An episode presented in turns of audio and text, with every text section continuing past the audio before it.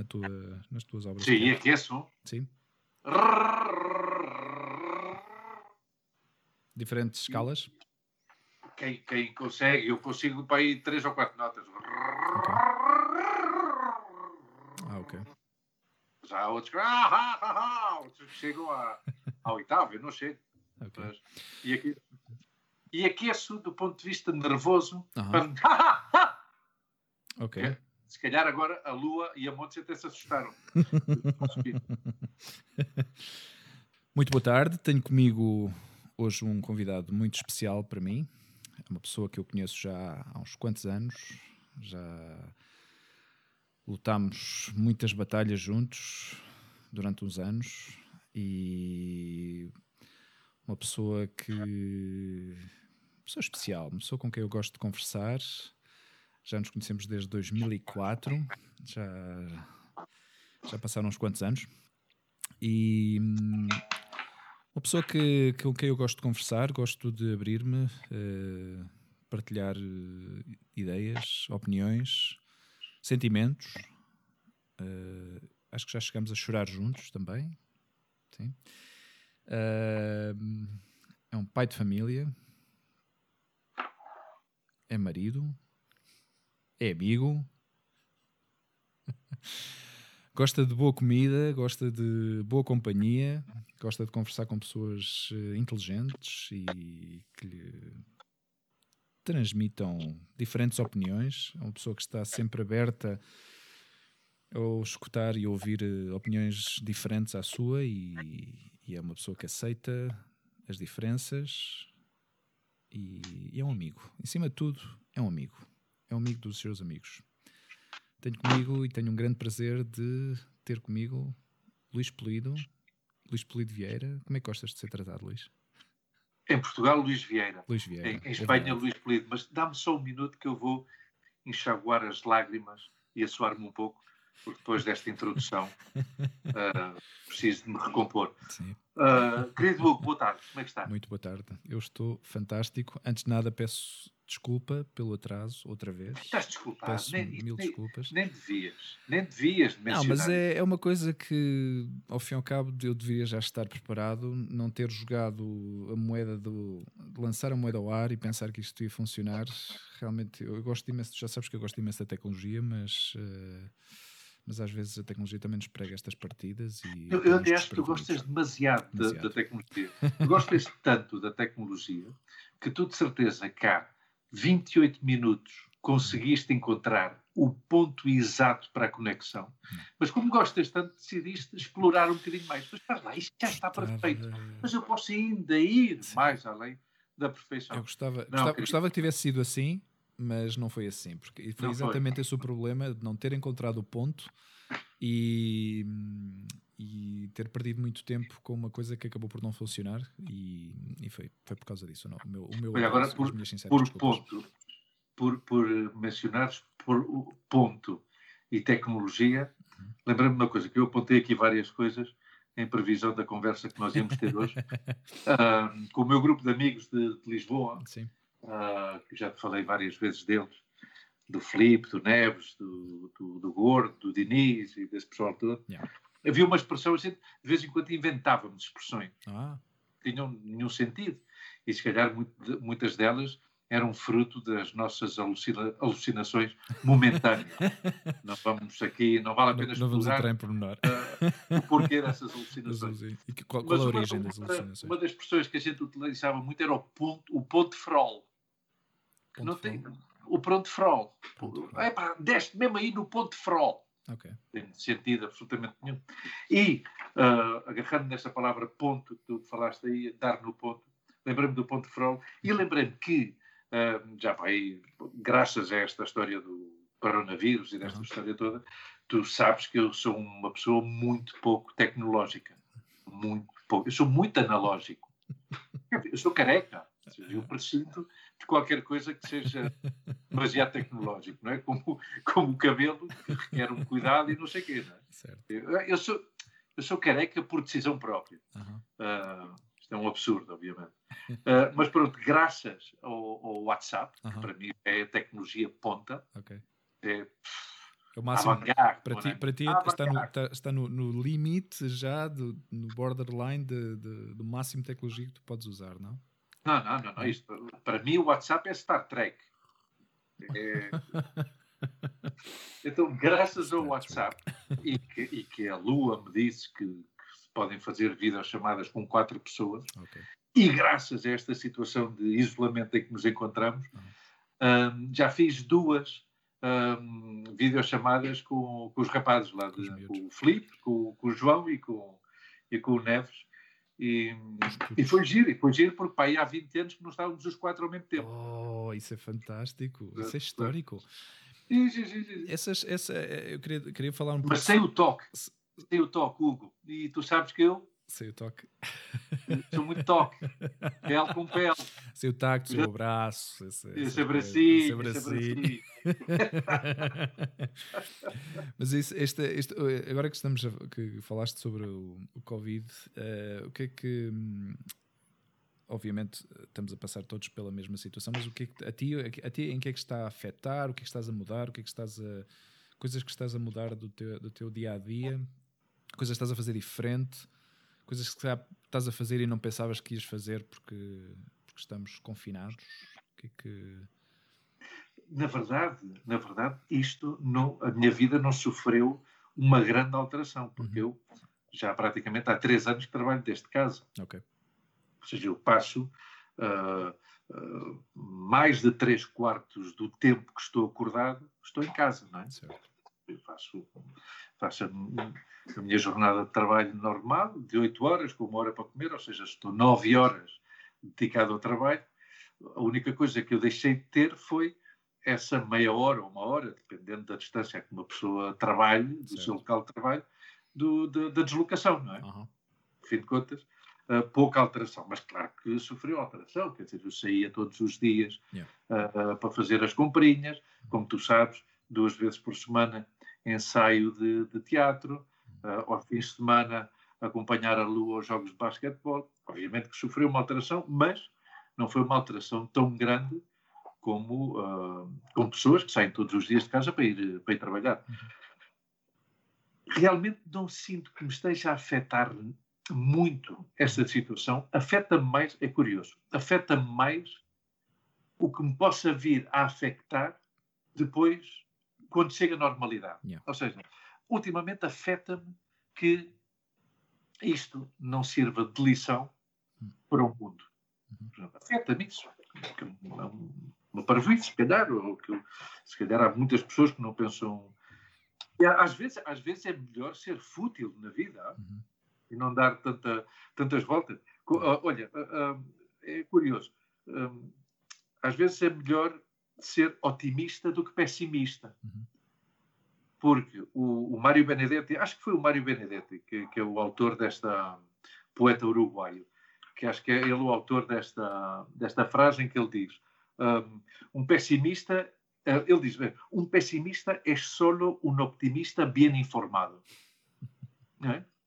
Então, o otimista é este, esta pessoa, pois, fútil ou, ou mal informada, que continua sempre o seu estado de otimismo porque não se informa. Não se informa o pessimista, inicialmente, o estado inicial do pessimista é otimista. Pá, isto, quando isto mudar, yeah. vai ser uma maravilha. Pá, vamos cuidar melhor o meio ambiente, vamos cuidar os nossos hábitos de consumo, do ponto de vista social e humano, vamos estar mais próximos das pessoas. Uh, então afeta-me pensar que isso não vai acontecer. Existem realistas ou não? Sim, os, os céticos. Os... Então, aliás, esta questão está em mão, devia de estar em mãos dos realistas. E quem é que são os realistas? Hum. Os científicos. Ah. Uh, os cientistas, melhor dito, cientistas. perdão. A gente já vai, já vai misturando, o espanhol com o português.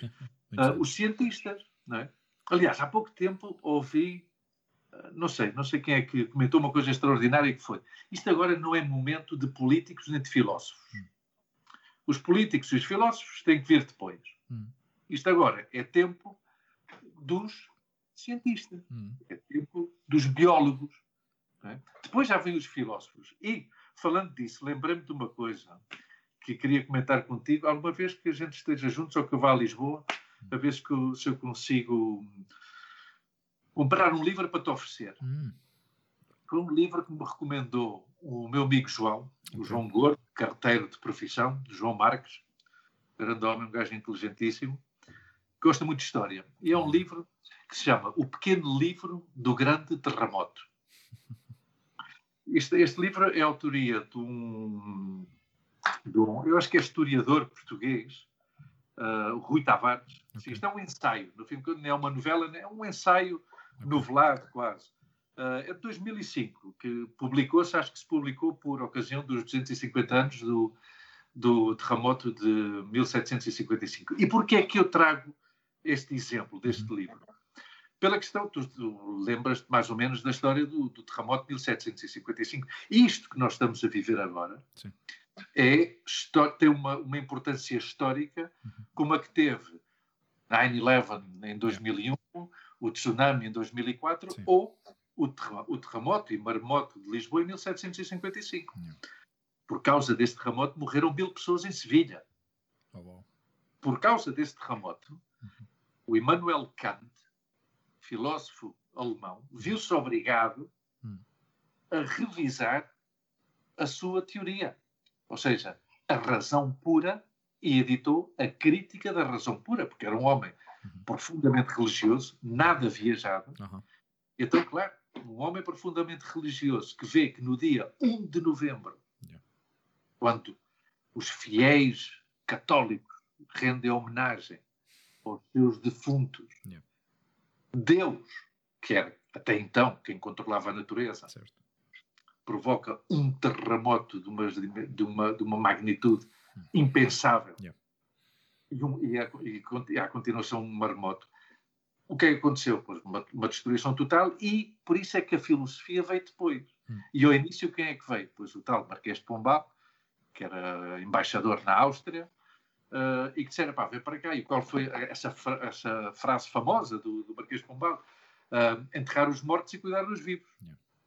Quer dizer, um pensamento pragmático, um pensamento realista, okay. que era o que tu comentavas antes. Ok, ok, ok. Estes são os realistas. E eu, nós, aqui em Espanha, uh, não se vê realismo. Seja, nem sequer no tratamento das notícias. Uhum.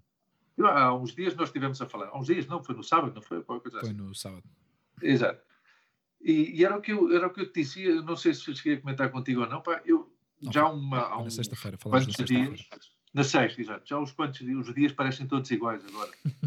uh, já há uns dias que eu e a Monte pá, tomámos a decisão de ver, de dosificar as notícias. Tu sabes que eu sou um gajo que gosta é, de sempre estar aí claro. informado e a acompanhar sim, e sim, o debate sim. e não sei o quê. Sim, sim. Ah, mas já por uma questão de, de, de, de saúde, saúde, mental, mental. Uhum. decidimos dosificar. E não se vê realismo nem sequer nas notícias. Pá. Só se vê opinião, opinião, opinião. Agora, uma, uma coisa que, que, que, alguém inventou aí em espanhol, que é los capitanes a posteriori. É? E esta expressão espanhola que é muito bom. Ah, a toro passado. Uhum. É verdade. Agora todos sabiam que isto vinha, que ah, isto okay. vinha, não sei o quê, e, e começam-se a destapar as misérias de cada um. Uhum. E por isso é que eu acho que Portugal, e tu sabes que eu não sou conhecido por ser um grande patriota, também não sou apátrida, quer dizer, não, não, não uso muita bandeira. Uh, Portugal, felizmente, está a ser um exemplo nestas que terá também seu, as suas críticas yeah. e as pessoas que estão em Portugal também têm a quem criticar e eu vou seguindo um pouco pelo Facebook e, e as notícias que eu estive a ler no jornal também. Uh, mas quer dizer, as coisas estão-se a levar infinitamente melhor do que, do que aqui, não é? Hum.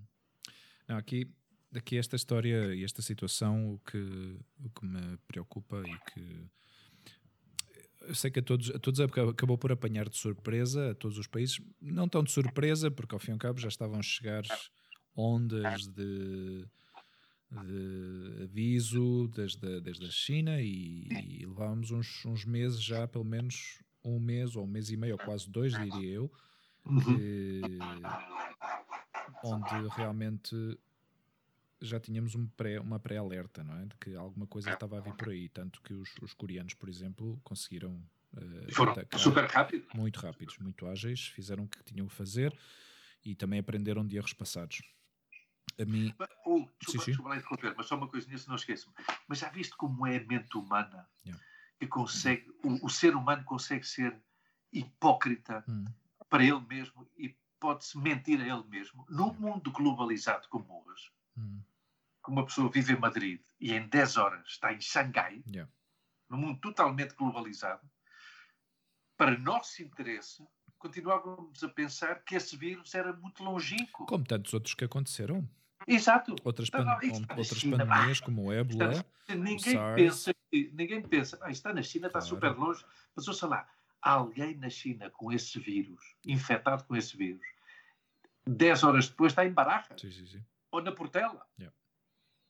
Mas as pessoas preferiram pensar que não. Eu não sei se já viste alguma vez algum vídeo do Bill Gates, a parte, a parte do TED Talk que ele fez em 2015. Do 2005. Epá, 2015, 2015. 2015, 2015. Isso, epá, isso, isso para mim é uma lição, é uma bufetada na cara. Epá, e há muita eu, gente... Eu esse vi por, por recomendação tua Sim. e é impressionante, arrepias-te claro. a ver isso. Exatamente, porque ele, ele já tinha isto e, e, muita gente com as teorias da conspiração também de certeza que dizem ah, isto de certeza que foi fabricado por ele ou por pessoas como ele ou por o que seja. A questão aqui é, ele avisou e alertou e pôs, como se tivesse posto num quadro explicitamente os passos e as medidas necessárias para evitar esta situação. Quem seguiu acabou por estar melhor nesta situação em que estamos agora, quem não seguiu está-se a ver as consequências e são a maior parte dos países. Quando tu antes falavas de, de que isto é uma época de, de, de, de ouvir os, os, cientistas, não é? Os cientistas nunca não são ouvidos desde por, por questões religiosas e por, e por eh, desconfiança, não é? E também por, pelos lobbies que existem contra os, os, os cientistas, porque obviamente eles, eles, são realistas, são objetivos, são pragmáticos nas mensagens e na, e na, informação e têm os dados na mão, têm a informação na mão, manejam a informação uhum. uh, de uma forma muito objetiva e dizem: se não se fizer tal coisa, vai acontecer isto. Isto é o que nós antecipamos. Esta, esta, as últimas uh, uh, os últimos avisos ou alertas ou reivindicações que têm havido uh, a nível de, de, ecologia, de uh, avisar que o, o, planeta está a sofrer, cada vez o planeta está em pior situação. esta rapariga, esta miúda, como é que ela se chama? Greta. Greta Thunberg. Thunberg. Oh, Thunberg também o pessoal ninguém levou, ninguém levou a sério, toda a gente se ri, toda a gente. Por, por em cima de todas essas reivindicações, há uma yeah. coisa que tem muito mais peso, yeah. que é o dinheiro. Yeah. Que é o dinheiro. Houve países que, que atrasaram as medidas de segurança hum. frente a esta questão do, do coronavírus para, para, para, não impactar na economia. Não a economia. Claro. Há, um, há um, caso, um caso relevante. Olha, não sei, o Santi, tu não viste a, notícia que o Santi, o Santi, o IT da BA, Sim. que mandou sobre essa questão, essa, essa zona industrial do norte da Itália? Não, não, não cheguei a ver a notícia. Em Bari ou algo, não sei, não me lembro agora. Okay. Está no grupo, está no grupo do, do, do pessoal da BA. Uh, para não parar a economia, pá, aquilo passou uma fatura elevadíssima de, hum. de, de centenas de mortos. Pá. Yeah. Centenas de mortos de, das pessoas que estavam nessas fábricas e que não podiam parar. Yeah. E diz, fala-se, mas claro, alguma vez saberemos a verdade, que a questão de, de Espanha tem a ver um bocado com isso, o conflito que houve. A gente já sabe que o, que o governo atual é pouco estável, yeah. mas pronto, é o que há e já está. E, é, é, o que há, é o que eles votaram, não é? os espanhóis votaram. Bom, eu, independentemente do que tenham votado, porque ao fim e ao cabo, isto, o que votaram, de certeza que não foi. Uh, ou seja, eu acho que o governo de agora não é o resultado da votação a 100%, porque isto, o, o que está a acontecer agora, este governo que está montado, está montado por um acordo mútuo entre diferentes fações claro. uh, políticas. Hugo, Hugo, mas isso é o resultado do direito democrático Sim, das pessoas. mas não é o resultado direto da votação das Ou seja, as pessoas, de certeza, que votaram mais a socialistas e acabou-se por conseguir claro, claro, sacar um, um, líder que é socialista. Mas, Sim, mas poderia não ter sido assim. Não, mas quando tu votas, tu estás a dar o teu voto de confiança ao partido Sim, em que tu votas. Mas não, mas não é isso que eu quero dizer. Os, os resultados, este, este, as últimas eleições, já, já as anteriores, há, há quatro anos atrás, que também tiveram que ser eh, repetidas, uh, porque as pessoas votavam, mas depois havia empates, não é? Havia empates claro. onde. onde... Tu, o, que tu, o que tu estás a pedir é uma maioria absoluta. Mas não, isso, isso consegue-se nas democracias presidenciais. Eu acho que entendi mal. Exemplo, eu devo ter entendido mal o processo.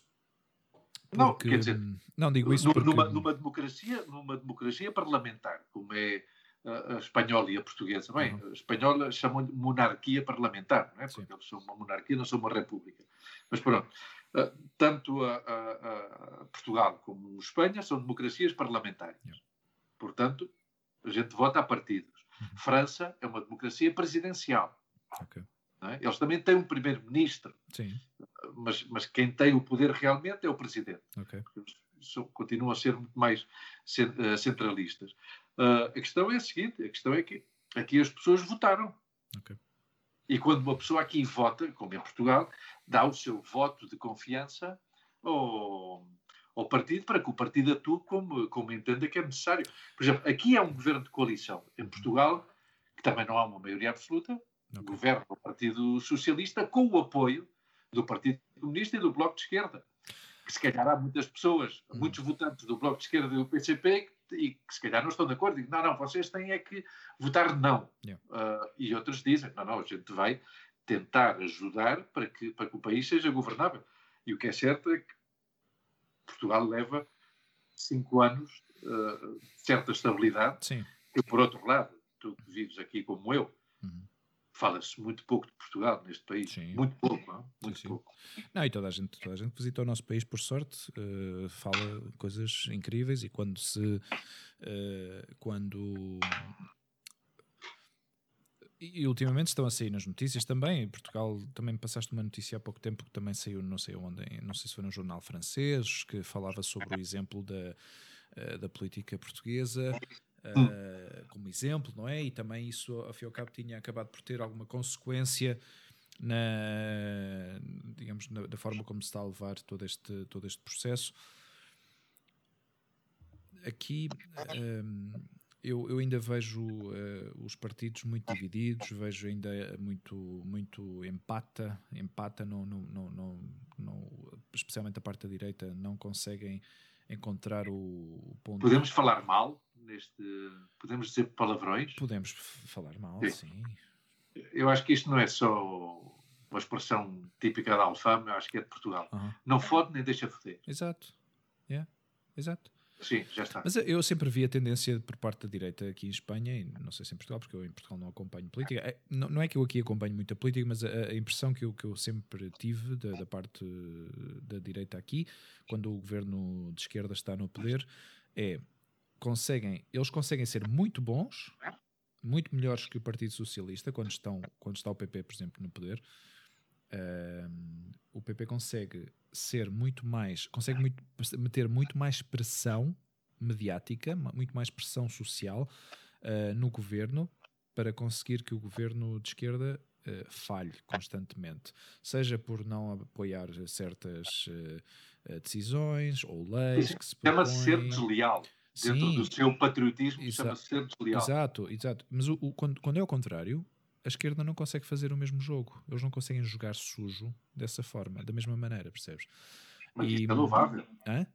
Isso é louvável. Sim, mas os partidos de esquerda nos últimos, eu acho que nos últimos, eu diria nos últimos 20 anos, porque já, já cá estou há 20 anos, uh, têm sido prejudicados uh, exatamente por essa razão, porque não conseguem, ao fim e ao cabo, avançar com as propostas que precisam para que o país esteja, uh, consiga alcançar muito mais, uh, muito mais estabilidade. Estava aqui antes de. Não sei se querias adiantar Não, algum... isso abre outro debate, só para terminar Sim, este tema. Claro. Abre outro debate que é. eu também, eu estou há 20 anos que estás cá, eu há 19. Abre-se o debate que é o seguinte: não há esquerda em Espanha. O Partido Socialista Obreiro Espanhol, o Partido Socialista Obreiro Espanhol não é um partido de esquerda. Uhum. O Partido Comunista Espanhol tal como em Portugal, fez uma refundação. Deixou de existir chama, completamente. Aqui chama-se, como é que se chama aqui? O, a Esquerda Unida. Aqui a esquerda. Mas quer dizer, continua a haver mais esquerda em Portugal do que o que há aqui. Sim, eu também acho que sim. Do que há aqui. Sim, o Partido Comunista uh, é mais... É mais... É e, a direita, e a direita de, de, de, de Espanha uh, uh, desenmascarou-se há, há, três anos com a Vox. Yeah. Em Espanha havia um partido de direita, que era o uhum. Partido Popular, em que aí estava toda a direita. Yeah. Estava a direita, estava o centro, estava o centro-direita yeah. e estava a extrema-direita. É assim. Mas, mas, não falemos dessa gente. Não, não, não é, é, é, um pouco. Eu, eu queria... Falamos do que tu quiseres. Sim, sim, canal, sim, sim, sim, Não, ao fim e ao cabo, eu queria. Eu queria eu queria falar eh, um pouco sobre a atualidade, como é que estávamos a passar esta fase de, de confinamento por aqui. Eu, eu, pessoalmente, as coisas que me estão a afetar mais uh, estando nesta situação, eu, eu, também sou como tu, eu gosto, eu gosto muito de estar em casa e gosto muito de passar tempo em casa e desfruto muito, muito, muito, muito uh, indoors. Mas o facto de não poder sair para correr, para passear, para tirar fotografias, para pelo menos estar um pouco a mudar de, de, de, de cenário. Dar uma volta de moto. Sim, sim, sim, exato. Isso para mim é o que me está a afetar, é das coisas que me está a afetar mais, uh, mas por outro lado também uh, a dificuldade de ter uma, uma criança de 3 anos que, claro. que, é, que, é, uma, é um problema que não. não Essa é a diferença. Não só, não só no meu caso, e obviamente está a afetar a todos a todos os, os uh, pais e mães e avós que, que têm que cuidar de, de, pequenos, especialmente nesta idade que é tão complicada e tão conflitiva, uh, porque ao fim e ao cabo estão, estão-se a desenvolver, uh, a formar caráter, são muito exigentes e para mim tem sido o ponto mais difícil de gerir atualmente é, é, esse, é, é a falta nós aí, espaço. Nós aí temos nós aí temos experiências diferentes uh, que eu comentei outro dia, eu e a Montes estamos. Nós estamos, não é uma questão de estar surpreendidos, uhum. mas estamos contentíssimos com o comportamento da Lua. A Lua, a Lua tem sido Sim. extraordinária. Hum. Extraordinária. A Lua, a Lua, desde o dia 11 de março, o dia 10 de março, uhum. saiu à rua seis minutos yeah. para ir levar o lixo. Wow. Uma noite. E ela está tem a consciência de que tem que estar em casa, é, é consciente da, da, necessidade e da obrigação e do dever moral uhum. de, de, estar em casa, do, do, que significa estar em casa, e tem-se aguentado à brava e não tem perdido a atenção com as aulas, tem, tem estado com o mesmo nível de, de entusiasmo uhum.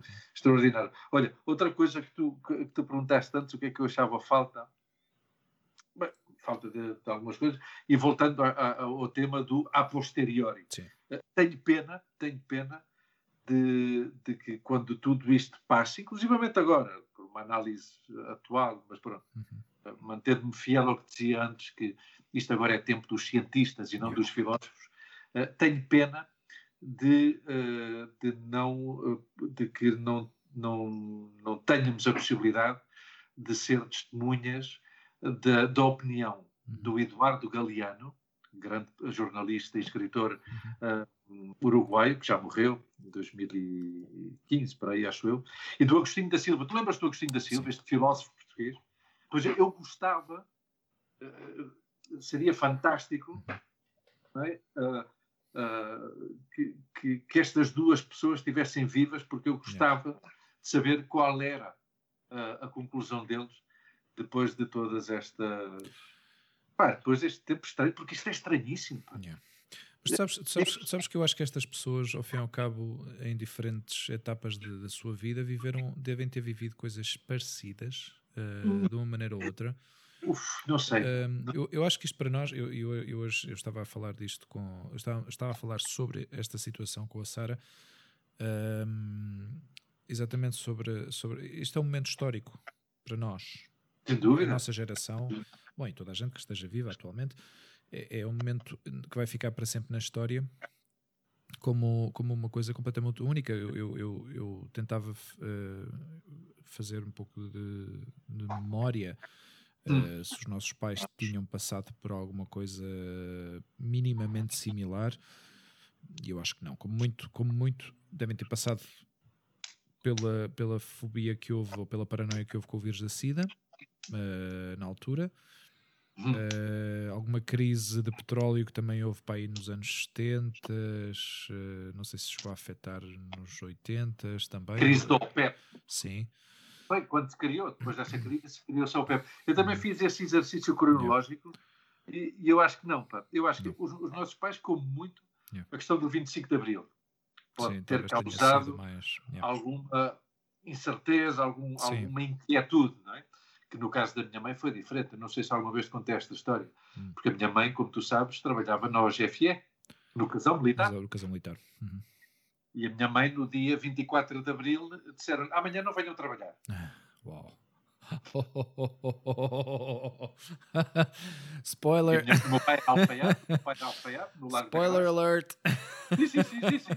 Meu pai era alfaiate no Largo da Graça e a minha mãe, uh, pronto, tu sabes, a gente vivia no campo de Santa Clara e a minha mãe trabalhava no campo de Santa Clara. Uh, e a minha mãe, no dia 24, chega à casa e diz: Olha, o, o senhor Dias, acho que era o alfaiate, que ela, ela era costureira de alfaiate, o senhor Dias disse que amanhã a gente não, vai trabalhar. Em casa. E não foram trabalhar. Então, fazendo depois uma cronologia própria, e outro dia estive a falar com a minha sogra, e claro, a minha sogra é filha da pós-guerra. Ok.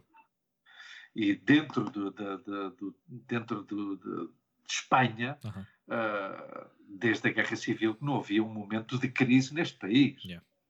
Porque depois, olhando para a minha cronologia, uh, eu, como tu sabes, em 2001, quando caíram as torres, eu estava em Porto Rico. Okay.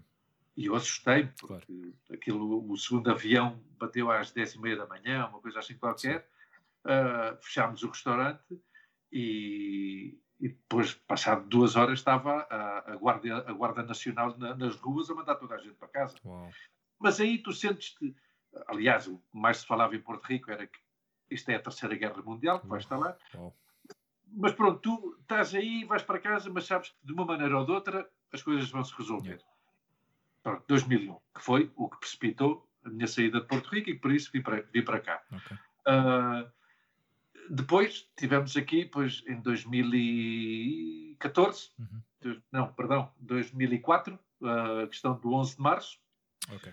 os comboios da Atocha, mas pronto. Para mim, assim, essa situação afetou-me afetou mais, não, não porque eu frequentasse esses, esses trajetos, porque eu não andava tanto de transporte público não. nessa altura, mas eh, eu acho que foi a proximidade Claro. A, a, vulnerabilidade, não é? O estar tão vulneráveis a uma situação destas. Eu lembro-me de, que na altura estava, estava a viver em Colmenar Viejo, uma, uma aldeiazinha, uma vilazinha a 35 km de, de Madrid, para norte, e, e eu lembro perfeitamente de, de, de, de, chorar de pena e de, do que, é que estava a acontecer, porque as notícias começavam a cair, a cair, a cair, a cair. Uh, cada vez vinham mais informação e mais informação e de repente ainda e mais desinformação. Certo. Porque ao fim e ao cabo o governo mentiu aí yeah.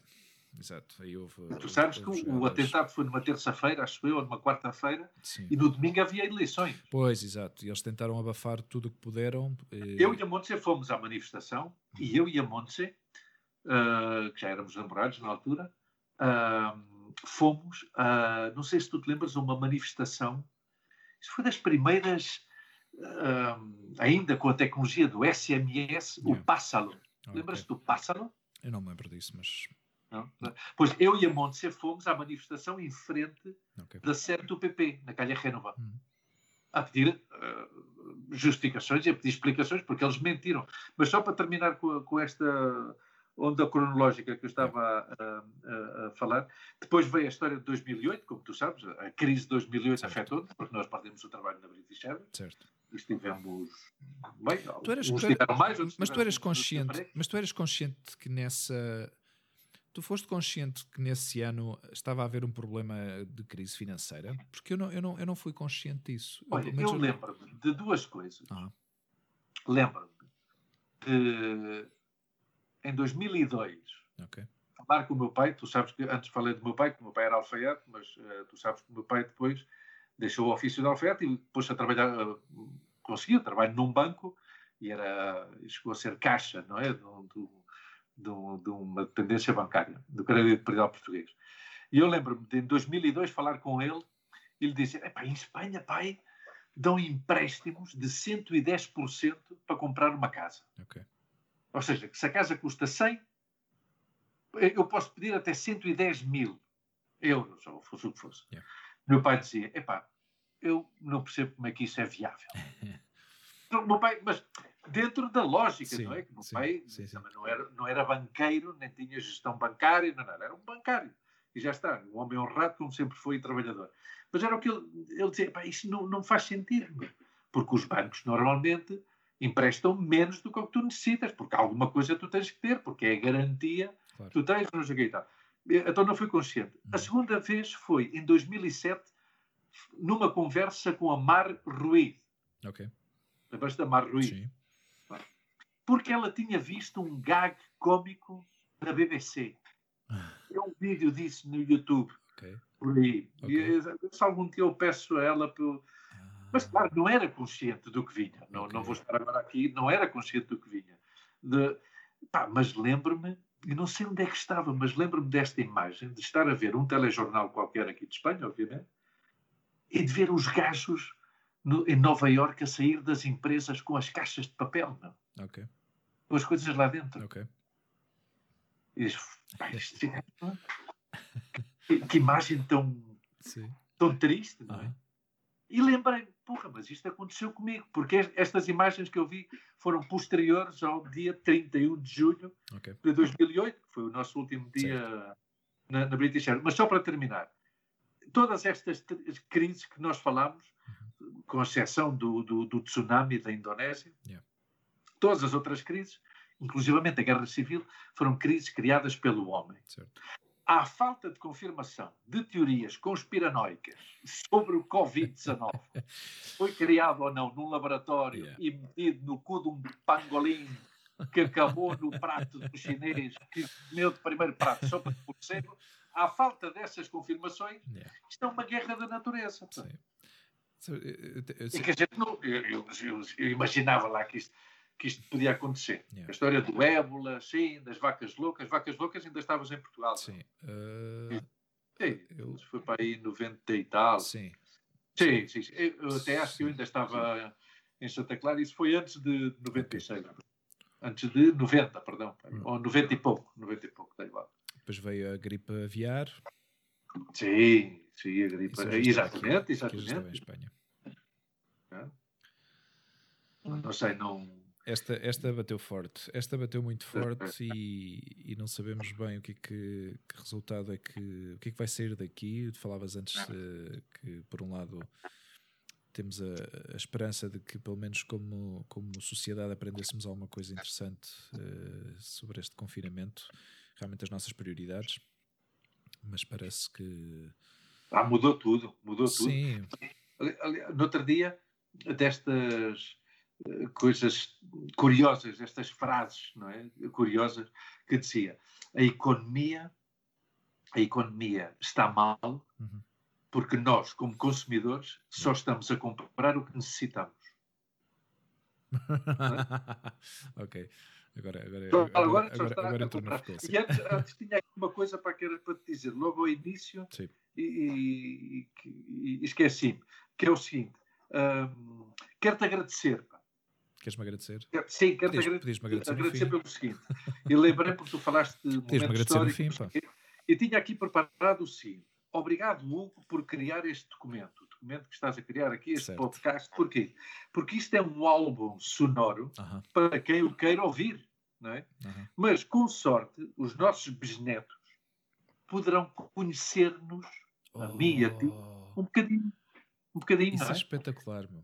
Porque isto fica aí, não é? Isto sim, fica sim, aí sim, na- nas ondas do. YouTube. Ou, Sim, sim, sim. sabes lá o que é que acontece, não é? Mas isto é um documento que é verdade que até para nós é Epá, bom Eu acho. para eu- nos ajudar a recordar. tu não imaginas o que me acabas de dizer é, é uma coisa tão espetacular que eu sempre achei tão fascinante que é o facto de eu, eu, eu, por exemplo, é uma coisa que eu, que eu sinto falta é, é não ter hum, eh, referências eh, ou, ou documentos mais eh, documentos históricos da, da minha família, não é? Uma árvore genealógica, Espera aí, isto é terapia já? Tu já sabes qual é a minha, a minha tarifa? Voltamos outra vez à maior. Mas temos sempre estes momentos. para quem tiver. Não, não, não. Para quem, tiver, para quem estiver a ouvir isto, é este, estes momentos que nós temos uh, em que o Luís diz uma coisa e eu acabo por cair na, na, na, na, na profundidade da, da, da, da reflexão que acaba de fazer. São momentos que para mim são momentos que, em que eu acho que as minhas neuronas acabam por fazer tz, tz, e vão-se triplicando a uma velocidade estratosférica. E para mim isso é fantástico. E eu agradeço-te por esses, estes não, momentos não, eu tomo esse, eu tomo esse comentário como que não tem, não tem preço. Isto não tem preço mas, mas é, é uma coisa é das coisas que eu tenho que eu tenho pena de não conseguir hum, fazer um, um, uma espécie de, de como é que se diz, rastreio, não é? De, de, de investigação, investigação. Do, do, passado e de não ter nenhuma. Não ter, eu, para mim, eu, para mim esta, esta época em que estamos a viver é tão importante, para mim, especialmente com o, o facto de ter a Olivia, com 3 anos, eu tento gravar tudo o que posso, tento ter, ter registros audiovisuais com ela o máximo que posso eu tenho que ter cuidado também para que isso não seja exclusivamente uh, que a minha relação com ela seja assim sempre, não é? que ela me veja com uma câmera na mão e, uhum. e, e, que, e que, que, que estemos, uh, estejamos sempre assim, não é? Que eu esteja só a gravar e ela, e ela como se fosse uma, uma performance, não é? Uma atriz. Yeah, yeah. não é isso que eu quero, mas o que eu tenho, o que eu sinto falta, de, de, especialmente da minha infância, tenho montes de fotografias e tenho muitas fotografias. Aliás, até tenho mais fotografias da minha adolescência do que eu, do que eu pensava que tinha. A minha última viagem a Portugal também foi, foi reveladora nesse sentido. Eu encontrei fotografias que eu nem, nem, já nem me lembrava que existiam. E para mim, esse, esses, esses registros históricos uh, do nosso passado são tão importantes. E isto que tu acabas de dizer é tão é espetacular, porque uh, quem vir isto e, e poder uh, consultar e dizer estas pessoas são família minha e eram estas, percebes? Estas opiniões que eles tinham, esta no, no voz, contas, a voz. É? Exatamente, no fim de contas, o que nós estamos a.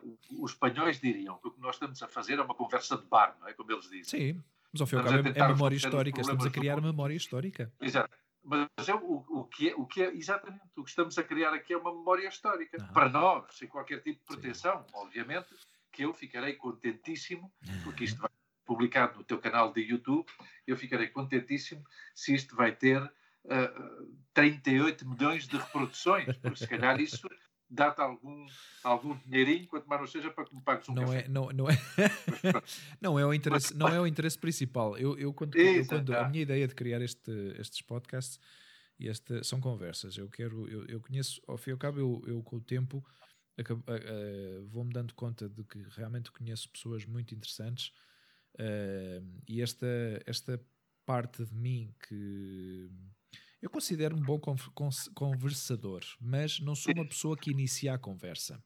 Aliás, mas foste melhorando com o tempo, na minha opinião. Hein? Sim. Sim, sim, sim. Sim, porque o, o, o, o, gostar de conversar uhum. é, uh, ou seja, uma, uma pessoa para que a uma pessoa uh, lhe agrade a conversação, uhum. uh, é necessário abrir-se, não é? Sim. A, a, uma conversação não pode ser baseada unicamente num material externo que uma pessoa tenha recebido e que depois cospe numa conversa. É? Yeah. Nós, temos que, nós temos que dar qualquer coisa nossa uh, numa, numa conversa, não é? Hum. Uh, e, e, é assim. Mas eu lembrei-me disto, lembrei-me disto e queria Não, é, dizer. É fantástico, eu acho isso. E queria dizer isto precisamente. E, e, queria, e antes estavas a falar pá, de, de, Eu sei que tu gostas muito de, destes TED Talk e destas coisas assim. há um TED Talk. Há, há, duas coisas que eu gosto muito, que eu, que eu, gosto. Também às vezes vou ver isto do TED Talk. Uhum.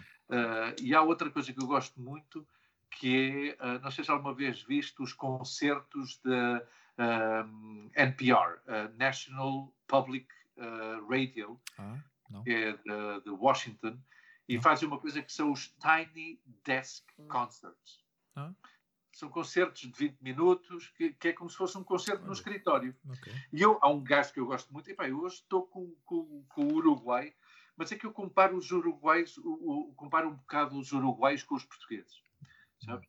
porque somos duas nações pequeninas, com Uhum. poucos habitantes, com um potencial tremendo, mas parece que estamos sempre coibidos com o vizinho, não é? Sim. Eu, de certeza, que quando o Filipe, quando o meu amigo Filipe ouça isto, Aham. vai se sentar comigo e dizer: Ah, te foder, pá, tu, qual coibido, qual coibido, não sei o quê. Mas pronto, como eu considero que conheço bem os dois países, Aham. e os uruguais vivem um bocado aí com a coisa, não, não, eu, eu sou bueno, pero, pero tenéis aí o argentino, que é melhor, não, e tal. E, e não, e os, e os uruguais são muito bons. E há um gajo que eu gosto muito, que é o uh, Jorge Drexler, que Ok. deves conhecer, Sim. Uh, que é o marido de uma das mulheres mais belas deste país, que é a Leonor Watling, Ok. Ah, ok. que eu, quando era empregado de mesa, tive o prazer de a servir e, e de me apaixonar por ela durante 20 minutos. Depois ela foi-se embora, uh, acabou a paixão. Uh, e eu recomendo-te, recomendo-te o TED Talk do Jorge Drexler, Ah, ok. que, que se intitula, depois mando isto por WhatsApp, Uh, o título é Poetry, Music and Identity. Ah, Uh, o gajo fala, uh, é o TED Talk em inglês, mas é muito bom. Uh, e o Tiny Desk. será, um, ah, será um TEDx ou é um TED Talk? Vamos lá ver Ah, aqui. Eu tenho aqui acesso a Poetry, Music and Identity. Ok. já o tens? Tenho aqui na- no ecrã. Perfeito. Acho que são 16, um quarto de hora, uma coisa assim 16 qualquer. minutos, certo. Perfeito. E é extraordinário. Vê isto porque é extraordinário. Ok.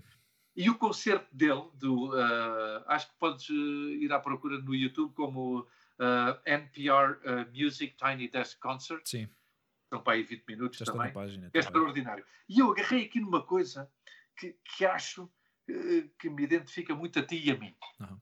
Então, se não te importa, importa que eu leia uma, uma coisa. Isto, isto faz parte. Uh, faz parte de uma das músicas. Eu não sei se isto faz parte. uh, sim, isto faz parte de uma das músicas, porque Uhum. ele tem uma forma de escrever muito particular, com umas Ok. rimas muito, muito sincopadas, inclusivamente. ok. O gajo diz uma coisa extraordinária que é o seguinte: Las cosas son puras si uno las mira desde lejos. Es muy importante conocer nuestras raíces, saber de dónde venimos, conocer nuestra historia, pero al mismo tiempo tan importante como saber de dónde somos es entender que todo, en el fondo, somos de ningún lado del todo y de todos lados un poco. Uhum.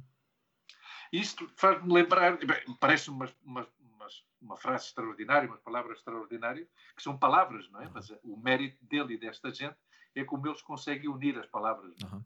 Todas as palavras que a gente lê numa poesia ou numa novela, a gente conhece as palavras todas, mas não Sim. temos, não temos o, a virtude Sim. de saber, de saber eh, coordená-las. Encaixá-las e.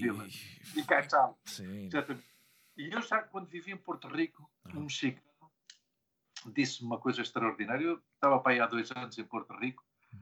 e ainda dizia isto: Ah, eu sou português.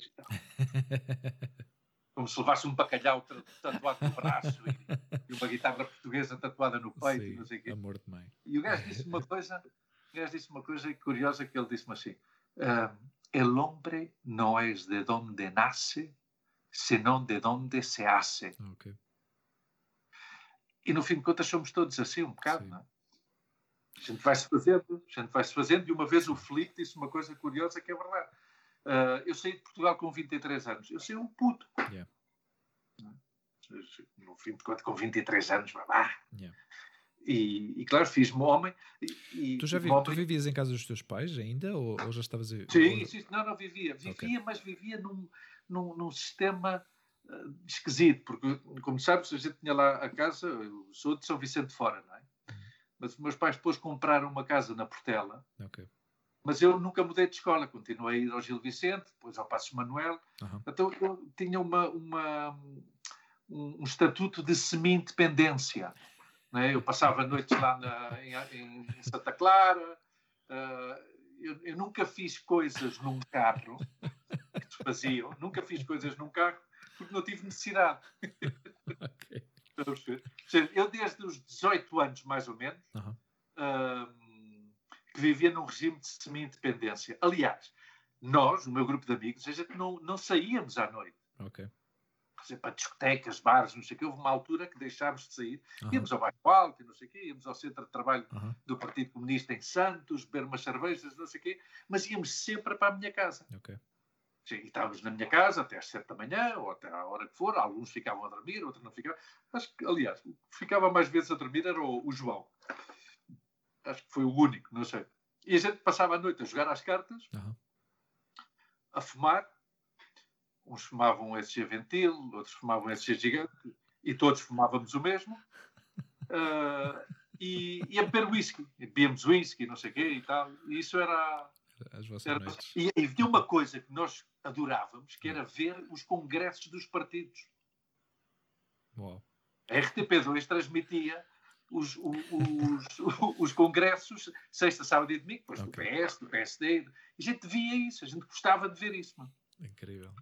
E estando aí, e estando aí na, na- nessa casa, no terceiro andar do número 78 do, do, do Campo de Santa Clara, ah, no dia 31 de agosto de 1997, vimos a notícia em direto Aham. que- do, do acidente da Lady Di em, Ah, ok. em Paris. Ok. Esse ano, o ano 97 foi extraordinário para mim. Qual foi, que dia foi isso? 31 de agosto de 97. Ok. Em Eu estava- 97 nós fomos todos para Barcelona. Já estavas no Eu aeroporto. já estava no aeroporto. Eu estava no Hotel Sheraton. Ok. Estava no Sheraton.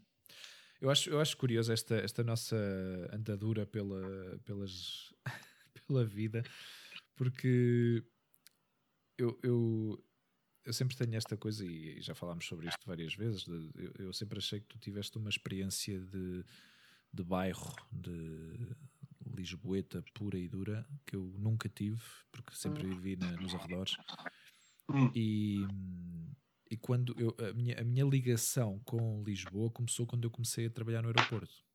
Onde- Claro. Onde eu comecei a ter pessoas à minha volta que tinham já uma rodagem de vida completamente diferente da minha. Eu, eu, eu era como se viesse da aldeiazinha, de que é luz, ainda era uma vila na altura, não era cidade, acho eu. Em 97, se calhar já era cidade. Se calhar já era cidade. Agora não me lembro. Podemos ver aqui no, no Mas tu sabes que o, o conjunto, o conjunto onde eu vivia, o conjunto da Alfama, São Vicente Uhum. Fora, Graça, Castelo, bairrista, aquilo funcionava quase como uma vila, como uma aldeia. O Ok. espaço é que, imagina, não sei se isto é, tem algum sentido ou não, mas é como eu vejo, é uma vila, uma aldeia cosmopolita. Sim, não tem nada a Porque estás ver. perto do Porto, Claro. tens- passas- passam turistas, ah, quer dizer, é- é- são as origens de uma cidade. Ah, e eu digo uma coisa, eu e o meu grupo de amigos, nós conhecemos e vivemos, e vivemos muito Lisboa. pá. Sim. Eu lembro, o João, o João, por exemplo, foi o primeiro em ter carro, Uhum. eh, um Mini, um Mini ah, verde, tinha o gajo. Ah, pá, a gente metia-se no carro com o gordo, eu não sei se a gente ajudava a pagar a gasolina ou não, agora sinceramente não sei. Ah, mas também não, não creio que ele me vá pedir eh, 100 paus agora ou 200 paus para ajudar para, para a gasolina. Ah, pá, mas a gente, a gente conhecia Lisboa. Pá, vamos a Campo de Ourique, vamos a Campo de Ourique. Aham. Depois andávamos muito a pé. Eu, anda- eu, principalmente eu, andava muito a pé. Sempre gostei de andar muito a, a pé. Ah, e, e vivia num núcleo que aquilo era absolutamente extraordinário. Um núcleo Yeah. ah, com bastante solidário. Pá. Hum. É uma coisa que eu, que eu, que eu recordo de, de- do campo de Santa Clara, da Alfama, das pessoas muito solidárias. Uhum. Ah, havia algum que outra pinta, mas obviamente, Alfama sem pintas não é Alfama. Ah, mas um, um grande sentido de solidariedade. Yeah. De- Mas aí é que está a questão que eu, eu- eu nunca, na altura, para mim, Lisboa era completamente desconhecida. Não tinha, não Claro. fazia a mínima ideia. Estamos a falar de 97, eu já tinha para aí 21 ou 22. 22 ou 23, Sim. não? E, e, claro, e, e gozavam comigo muitas vezes, não é? Porque eu não entendia, não entendia piadas, não entendia referências, não entendia. eh, quando às vezes combinavam sair, eu tinha que perguntar, mas então onde é que fica? Porque eu não conhecia absolutamente nada e era um desconhecido na minha própria cidade, não é? E quando vim para a Espanha, não, não mudou muito. Eu continuava a ser um Depois desconhecido. para Colmenar. Exato, fui viver, para, fui viver para uma aldeia, para uma vila muito pequenina. E, e quando as pessoas me perguntavam, então é Lisboa e tal, não sei o quê, mas eh, recomendas-me algum sítio para ir e tal? E eu, pá, olha, sinto muito, mas. Claro. E, e- e muitas vezes, eh, não sei se fazia referência a ti ou quando já te conheci mais para a frente, porque Epá, eu não fazia a mínima ideia e, era, e, e sentia-me com um certo grau de vergonha por não conhecer a minha própria cidade, coisa que foi melhorando com o tempo também, é certo. Claro. E, e comecei a, a desfrutar muito mais de Lisboa quando comecei a visitar uh, como turista. Tendo Yeah. uma perspectiva completamente diferente. Tendo a vantagem de falar o idioma, uh, o à vontade, não é? Do, de mexer-se para um lado, mexer-se para o outro e de poder. uh, porque normalmente isso, isso é o que coíbe as pessoas quando vão ao estrangeiro, não é? De não, não, não conseguir falar o idioma, de não conseguir Claro. eh, interagir com os, com os locais. Para mim isso não era um problema. Então, eh, e por sorte a Sara nesse aspecto era muito mais an- muito mais para a frente, não é? Yeah. Gostava de explorar para a frentex.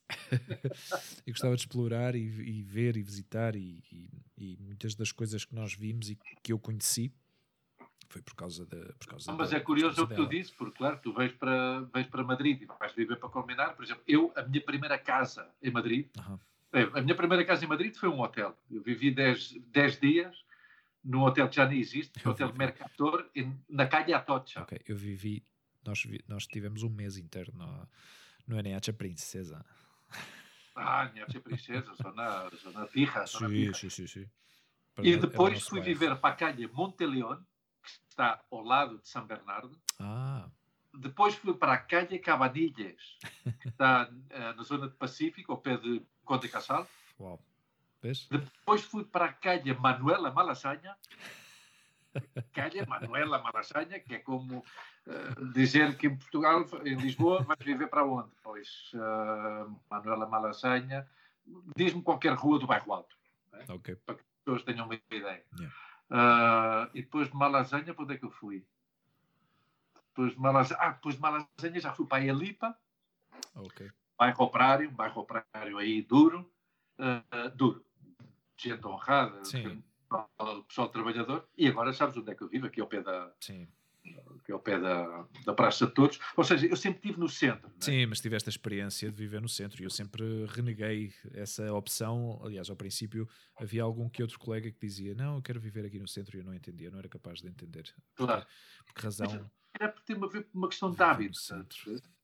Era caótico para mim, sempre foi caótico. Eu sempre achei Madrid uma cidade caótica, uma cidade que eu nunca cheguei a entender, eh, que ainda não entendo a dinâmica desta, desta cidade, porque. Mas, por outro lado, fez-me. eh, fez-me estar, por exemplo, ter visitado Nova York o ano passado. Hum. Já não Que me Isso, isso foi uma das grandes surpresas minhas. não é? ir a Nova York?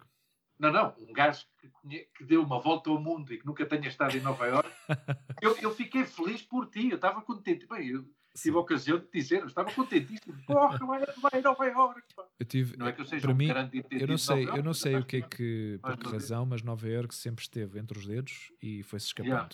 Já em Yeah. 96, quando eu trabalhei, o meu primeiro trabalho no aeroporto foi com uma companhia que se chamava IAS, que já não, já não existe, Uhum. um, e trabalhava para a TWA. Um, fui, na altura, eh, tive um contrato temporário de seis meses que eles não renovaram, mas eh, deram-nos um, um bilhete eh, grátis eh, a mim e aos, aos outros colegas que não renovaram o contrato para, para viajar, para dar uma volta. O destino que quiséssemos, onde viajasse a TWA, onde viajasse a TWA, nós, nós eh, podíamos, eh, podíamos usar esse, esse bilhete e eu escolhi Nova York. Na altura, com a, com a namorada de my high school girlfriend. Com a que tu foste ao prom, se eu se tivesse ouvido, se tivesse prom, sim. Ahm, e, e acabei por não ir. Acabei por não ir, já nem me lembro por que razão. Se isto foi uma questão financeira, se foi uma questão. Mas estava tudo preparado. Até fui ao, fui ao, fui ao consulado americano, à embaixada americana, para conseguir o visto. Na altura ainda precisávamos de visto para viajar para os Yeah. Estados Unidos. Deram-me o visto por 10 anos, que ainda davam vistos por 10 anos. Levei uma carta da- da- da empresa para para que eles me facilitassem a. Mas eu acho, eu acho, eu não sei se o que aconteceu. f- não foi qualquer coisa, eu acho, desculpa lá, mas eu, eh, não, não sei, não, desculpa-me lá meter-me no- no- nos teus, nas tuas memórias, Aham. mas eu acho que tu tinhas-me contado isso, não tinha alguma coisa a ver com um cartão de crédito, uma coisa assim? Eu Ou acho... isso, foi, isso foi uma gestão prévia que tu fizeste com o teu pai? Não sei Sim, o meu pai, o meu pai levou-me ao Porque era banco. preciso um cartão de crédito e- Claro, para, na para altura, viajar. E, na altura toda a gente dizia: não, tu não podes ir a Nova York sem, sem, sem ter um cartão. Sem Não, cartão de crédito, claro. Tens o cartão. E eu, ok, tenho um cartão de crédito. Então vamos lá ao banco fazer, eh, tratar do cartão de crédito. E, e tratámos do cartão de crédito. Só que eu acho que gastei tanta guita com o cartão de crédito logo ao princípio. comprei, comprei uma impressora.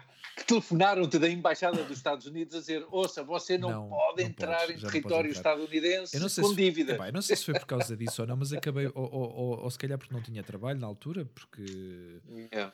eh, e decidi que não era se calhar boa opção ir aos Estados Unidos e foi uma coisa que me arrependi enormemente. E depois, com os anos, nunca cheguei a ir, nunca estive, nunca fui. eh, é o que tu dizes, viajei por vários países. eh, Porra, Deste uma volta mundo, pá. E- 90 e- e- em 2008. E, Nova- e em 2008 Nova Iorque estava na mira, mas eh, já estava a chegar o inverno. E E depois, foste para o West Coast. e depois não, entramos, entramos por São Francisco. O Claro. objetivo era viajar depois de São Francisco até Nova Iorque, mas, já- mas nessa altura já, já levámos dois meses a viajar. meu. Claro. Dois claro. meses a viajar. E esses dois meses começaram a ter repercussão física e mental, não é? Porque é muito Yeah. giro estar a viajar durante algum tempo, mas quando chega uma altura. Chega uma altura que estar a viajar com uma mala às costas já não é tão, tão agradável. Yeah. E, e começámos a sentir isso na altura. Mas foi É como andar de barco, não é? Chega um momento em que precisas de terra firme. Eu acho, eu, acho, que- eu acho que deve ser a mesma, a mesma Hum. sensação.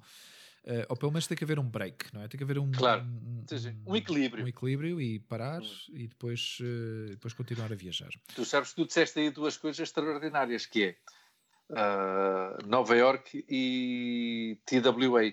Ah, a primeira vez que eu andei de avião foi com a TWA, Ok, Lisboa-Nova York, quando emigrei.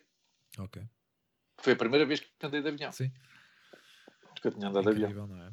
Fogo. E eu, eu lembro-me daquilo para mim era extraordinário. E o meu pai, que trabalhava no Crédito Portugal Português, Crédito Portugal Português de, de Chabregas, Ah, ah, tinha um amigo que trabalhava na Guarda Fiscal, não sei o quê, no aeroporto, aham. e o meu pai foi-me levar até à porta do avião. Uau. Ou seja, que conseguiu um passo especial, Yeah, não sei o yeah, quê. O meu pai acompanhou-me até à porta do avião. e dos meus amigos, acho que o único que foi ao aeroporto para se despedir de mim, porque provavelmente ou decididamente só era o único que tinha disponibilidade, Uhum. ah, foi o João. Ok. O João Miguel Marques Rodrigues, conhecido como as known as o Gordo. ah, e que é o tal que eu te digo, que é um que me, recomendou o, o, o livro, do pequeno livro do Grande Terremoto, que eu, quando, eu tenho de conseguir esse livro para ti, pá, Ok. porque tu tens que ler isso, porque ainda por cima é uma escrita cinematográfica. Ah. Tu, tu, tu lês aquilo e vês, Consegues vês a ação e vês as coisas. é Sim, tem lá um, gosto, uma personagem, um tal um inglês e não sei o que, é Uhum. extraordinário o livro. E, e- e só a título de, de homenagem, só para te. Uhum. Um, Porque também algum dia.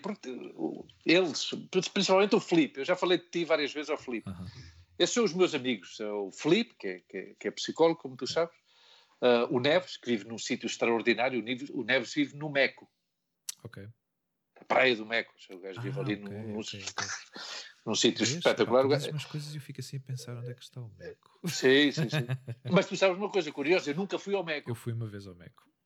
Eu acho que o mais, o mais à frente que eu fui nessa, na costa ali da Costa Aham. da Caparica foi Fonte da Telha, uma coisa assim qualquer. Ok. O Neves, que é, que é da Sé, eh, nado e criado na Sé, de pais transmontanos, eh, e que é segurança, é segurança no Centro Cultural de Belém. Ah, E, e o João, o João, que é carteiro, pá, não sei, o João deve ser carteiro há 25 anos, pá, aí oh, uau. que é do Telheiro de São Vicente, que algum dia, se eu e tu pudermos estar juntos em Lisboa, eu vou-te mostrar o Telheiro de São Vicente, porque o telheiro, tu mostras o Telheiro de São Vicente a um gajo eh, de Nova Iorque Aham. e, e- e ele é capaz de perguntar, "Como- mas como é que há pessoas que vivem aqui? Ok. Co- Como é que isto, do ponto de vista arquitetónico e urbanístico, existe? É o Telheiro de São Vicente, que é uma Ah. coisa extraordinária. Ah, não, estes, estes ah, pois, amigos, aliás, nós, a nossa amizade é fraternal. Nós tratamos-nos por irmãos, no fim Ok. de contas. é? E, Mas tu e- conheces- e- mas tu conheces desde que são pequenos? De- Desde que vocês são não, pequenos? eu conheço-os, ah, eu conheci primeiramente o Filipe e o João, Ok. com 14 anos. Ok. Aliás, isso é um momento importante da, da minha vida, porque uh, o meu grande amigo era o Bruno, Ok. uh, conhecido pela minha mãe, para a minha mãe era o Bruno dos Cabelos. Uh, no bairro, em Santa Clara, era, era conhecido pelo Bruno do Quintal, porque tinha um quintal. Uhum. Uh, esse rapaz faleceu há 3 ou 4 anos, vítima de- de- da vida que teve. Dependências e. e, e assim. E, pá, e apareceram estes, quase que eu diria como dois anjos. No fim de contas, do ponto de vista, do ponto de vista intelectual, são referências para mim. Grande parte do que eu sou intelectualmente hoje em dia Uhum. é, é fruto da minha amizade com o Filipe e com o João. Ah, eu conheci-os porque eles intelectualmente eram muito mais avançados Bom, do que eu. o Filipe, tendo em conta o filho de... Tá, claro, Também o tendo em conta o, o seu pai. Sim. Não, mas ele, ele naturalmente e, e de uma forma inata é um gajo inteligentíssimo. E o Gordo, o Gordo igualmente. Ah, a gente conheceu-se com 14 anos. Ok. O Neves, eu diria que o Neves conheceu para aí dois ou três anos depois, não sei, mais ou menos. Mas pronto, depois está o Diniz, o irmão do Diniz, não sei o quê, mas digamos que este núcleo duro que se Ok. manteve ao longo destes anos todos, que é curioso, pá, a minha, a minha, a minha amizade com eles é mais uh, uh, abroad que, que, que indoors, porque, porque eu já saí de Portugal há 23 anos e a gente conhece há 32 para aí, não é? Mas pronto, é a vida. E continuas a Ah. ter eh, alguém conhecido assim da infância ou não? Sim, isso é fantástico. Isso é fantástico, pá. É fantástico. Ainda bem que tocas esse, esse assunto, pá. Tu sabes que eu sempre fui um bocado reacionário com a história do Facebook e não sei o quê. Aliás, eu tenho um Facebook porque o Filipe insistiu. Mas insistiu de uma maneira muito direta e muito pragmática. Aham. Diz, epá, vai-te foder, pá, eu estou cansado que as pessoas me perguntem, então o Bifanas, como é que está o Bifanas? Faz uma merda de um Facebook e fala com as Exato. pessoas. E foi o que eu fiz. Em, acho que em outubro de 2017, uma coisa assim, qualquer na casa dele, na Yeah. casa dele mesmo. Tá, vamos lá fazer essa Yeah. porcaria. E fizemos isso. E graças a isso, pá, graças ao Facebook, graças, vê bem como são as coisas, graças a um amigo da infância, que é o Baeta, Ok. que vive em Utrecht, na Holanda, Ah, ok. que um dia a falar com ele pelo Facebook, disse, pá, sabes alguma coisa do Paulo César? Certo, pá, o Paulo César é meu amigo no Facebook, vai lá buscar Paulo Almeida. Aham. Paulo César Rodrigues Almeida, o meu primeiro amigo, pá, o meu grande amigo. Pá, um amigo que eu, a minha irmã faz anos no dia 14 de janeiro Aham. e ele faz anos no dia 13 de janeiro. Ah, ok. Eu, pá, aí, eu deixei de o ver há 25 anos. Ok. Pá, eu há 25 anos que chegava ao dia 13 de janeiro e era esta, estas afirmações de sempre. Yeah. Olha, amanhã faz a minha irmã anos e hoje faz anos o Paulo César. Não sei nada daquele gajo. E descobriu e demos-nos um abraço e reencontramos-nos fisicamente Aham. Em novembro ou em dezembro de 2019. Yeah. O gajo vive na outra banda e fui a encontrarmos num centro comercial em Almada, não sei como é que chama aquilo, e tivemos a beber um café. E, e reencontrei-me com o Paulo César. Sabes, 14 de janeiro era o aniversário do meu pai também. Ah, sim? Sim. A minha irmã. A minha irmã faz anos a 14 de janeiro. A tua mãe? A gente fala outro dia. Anda bem, não? Sim. gente outro dia fala. Está bem, fixe. Sim, com esta situação também ando preocupado com ela, porque Claro, eh, claro. obviamente eu não sei que, que- que- que- não sei que medidas estão a tomar lá na. Ela vive numa, num apartamento, mas o apartamento é- tem uma autogestão por parte de uma empresa privada que, Hum. que faz eh, que dá assistência às pessoas dentro dessa. explicaste-me. É como, sim. como É. se fosse uma grande urbanização, não é? Certo, assim. para pessoas com, com, com dificuldades, eh, com discapacidades, dificuldades físicas, eh, e eles dão, dão apoio eh, tanto para limpeza, para levar as comidas, para fazer algum tipo de reabilitação, se ainda é necessário. Eh, mas assim, os cuidados, digamos, essenciais, eles, eles dão essa, esse apoio e essa assistência. Então eu não sei até que ponto é que as medidas. Eu, eu parto do princípio que sim, que a minha mãe, pelo que me explica, eu acho que eles não, não mudaram muito o modus operandi deles, mas eh, que já era, já era muito bom, muito bom mesmo. Sim, e de certeza com uns níveis de qualidade extraordinários, como é, Sim, eu sempre. bom, é- como é costume ali. o facto de estar à distância. Para, para a minha mãe também é um, é um pouco esta, a situação de estar confinada em casa. eh, para ela também foi a realidade dela nos últimos. eh, sei lá, já, passou, já passaram tantos anos que. que já Cinco ou seis, não? Mais ainda, eu acho. Que, mais? Do, do que do, desde que ela teve o AVC. E mas ao princípio ela estava muito mais limitada pela, pela morfologia do, do, do, da casa onde ela estava, que não lhe permitia sair com tanta frequência. Não estava uh, adaptada. Não estava ela. adaptada e agora sim, agora é um apartamento que está uh, ao nível do chão, é o resto do chão, ela tem uma cadeira elétrica, já consegue viajar viajar, consegue andar até a. Deslocar-se. Sim, ela antes estava numa, numa vila, agora a estrada permite-lhe que, ela, que ela vá até, até a outra vila e ganhou, é mais autónomo. ganhou vida, percebes? Ganhou uma vida e ganhou uma autonomia espetacular. Uh, agora, outra vez, uh, volta a estar confinada em casa, mas pronto, mais ou menos é, é, a realidade dela e tem sido a realidade dela durante todo este, todo este tempo, mas obviamente não é a mesma coisa. Há de correr, há de correr tudo Sim. bem. Uh, querido, eu, eu, isto deveria sair de ti, porque tu és o, Sim, o, o capitão deste barco. Sim mas tu sabes o meu compromisso, o nosso compromisso familiar diário, de maneira que, uh, obviamente, este, momento, este momento é teu, este momento é teu, o momento da conclusão. É o momento da conclusão. Olha, eu acho esta conversa ficou ficou a meias, como sempre. As nossas conversas, todas Sim. as nossas conversas ficam, ficam a meias. Ficam sempre a meias. Uh, tocamos sempre montes de, de, de pontos uh, eu tenho que dizer que para mim és, és uma, uma referência, és uma pessoa que me ajudou sempre em momentos muito pontuais, mas também difíceis.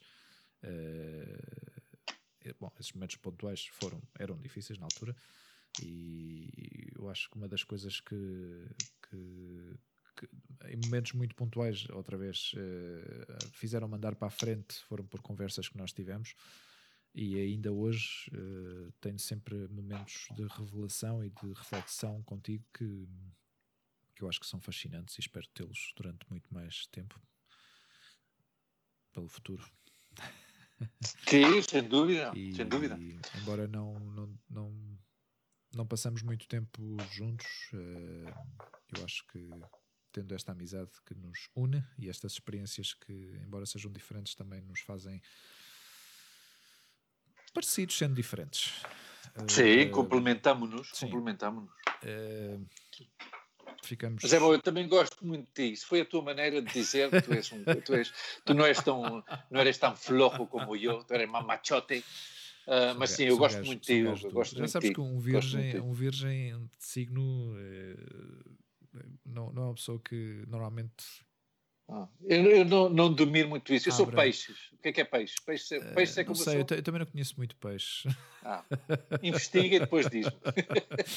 Mas como virgem que sou, uh, uh, custa-me um pouco, às vezes, abrir-me em sentimentos. Exteriorizar, os, Exteriorizar os meus sentimentos. É assim. Tu sabes como é que é, tu sabes como é que esta nossa conversa tem que terminar embora seja de uma forma virtual. virtual dá cá um abracinho. Mas dá cá um abracinho. Algum dia, no outro podcast, temos que explicar sim, um bocado explicar, como, uh, como uh, eu te fui. Uh, eu fui-te educando, educando com o toque. Sim, com, com o toque. toque. Eu, eu, gosto, um eu gosto dos abraços. Reacionário. Mas, mas eu, eu, eu, nesse dia lembro perfeitamente. Pá, eu só dou abraços quando me apetece. Está a ver? Ainda quando me apetece. Ainda por cima a resposta não foi não, não.